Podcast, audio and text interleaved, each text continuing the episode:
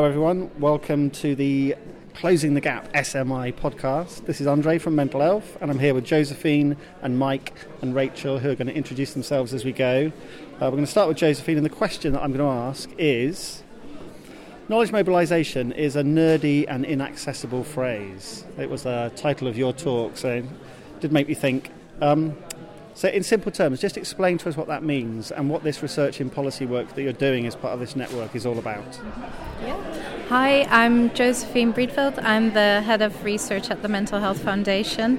Um, yeah, knowledge mobilization is seen as something that you know you kind of for some some people that's something that you have to do at the end or something that you know is something difficult or you have to do a lot of things around it. And I think what we're trying to do as part of the network is to um, make it part and parcel of research. And I think um, the problem currently sometimes with some of the research is that it's being done, but it's actually not being translated. And some of the research is also potentially not very, it's being done, but maybe doesn't really speak to the real world as much as it could do. So I think that those are the things that we really hope to do as part of this network and work with, um, with the researchers um, to make research relevant and also make it possible to translate that to practice. So involve lots of different people, lots of different stages, and um, make it exciting and and engaging.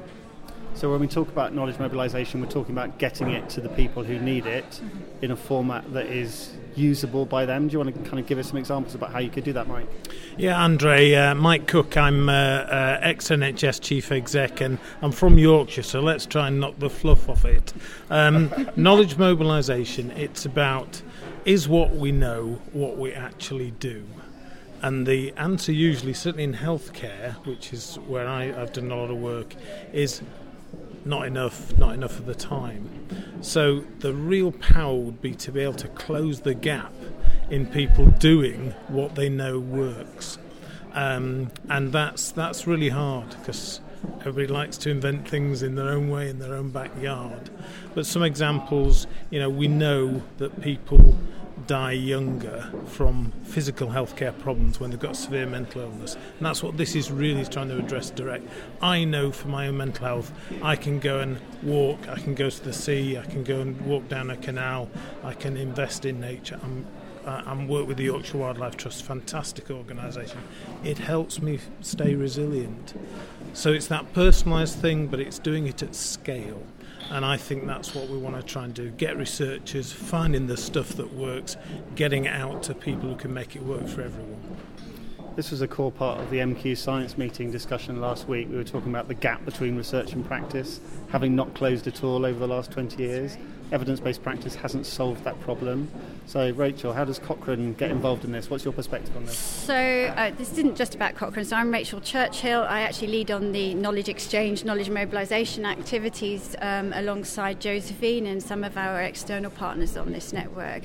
And I think you're absolutely right. Coming back to your earlier question about this being, you know, a nerdy term, I'm not mad keen on the idea of, uh, of the term knowledge mobilisation. I actually like knowledge exchange much better because I I think that really defines what we're trying to do as part of this program of work. And I think it's it's singularly the most important thing that we have failed at as academic researchers and indeed people involved in implementation, working in a disconnected way over the last 20 or 30 years, and particularly in mental health. So what we want to do in this program is to have an impact. We don't just want to produce high quality research, even if it is co-produced and you know the right questions uh, involving the right people. We actually want to make a difference. So we really do want to see some changes in that mortality gap that this network has been set up to achieve.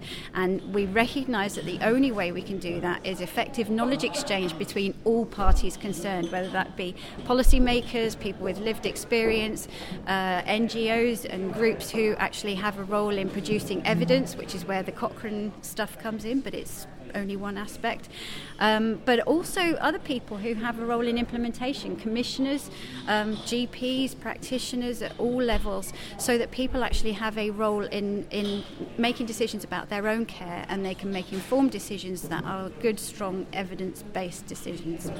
And we're not being knowledge fascists in the Closing the Gap network, presumably. We're not just talking about systematic reviews and randomised trials. What sort of evidence makes up knowledge? I think it's fair to say that all, all types of evidence make up knowledge, and I think we should value all equally. We can't, for example, you, I, know, I know you're very well informed about systematic reviews, and you and I have discussed many times the difficulties with a lot of the systematic reviews that are out there.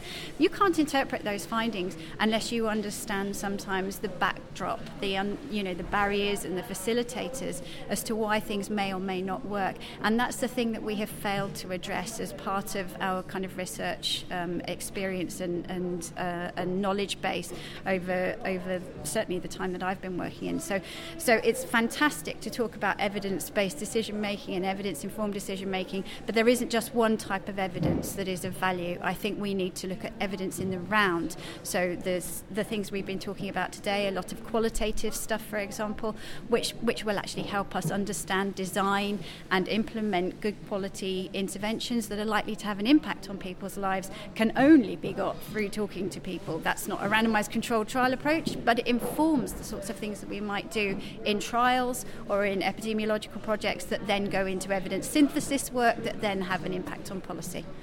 Brilliant, really exciting work. I'm keeping you from your lunch and from a sunny walk in Museum Gardens here in beautiful York. So thanks for joining me. Thank you, Thank you Andre. Thank you.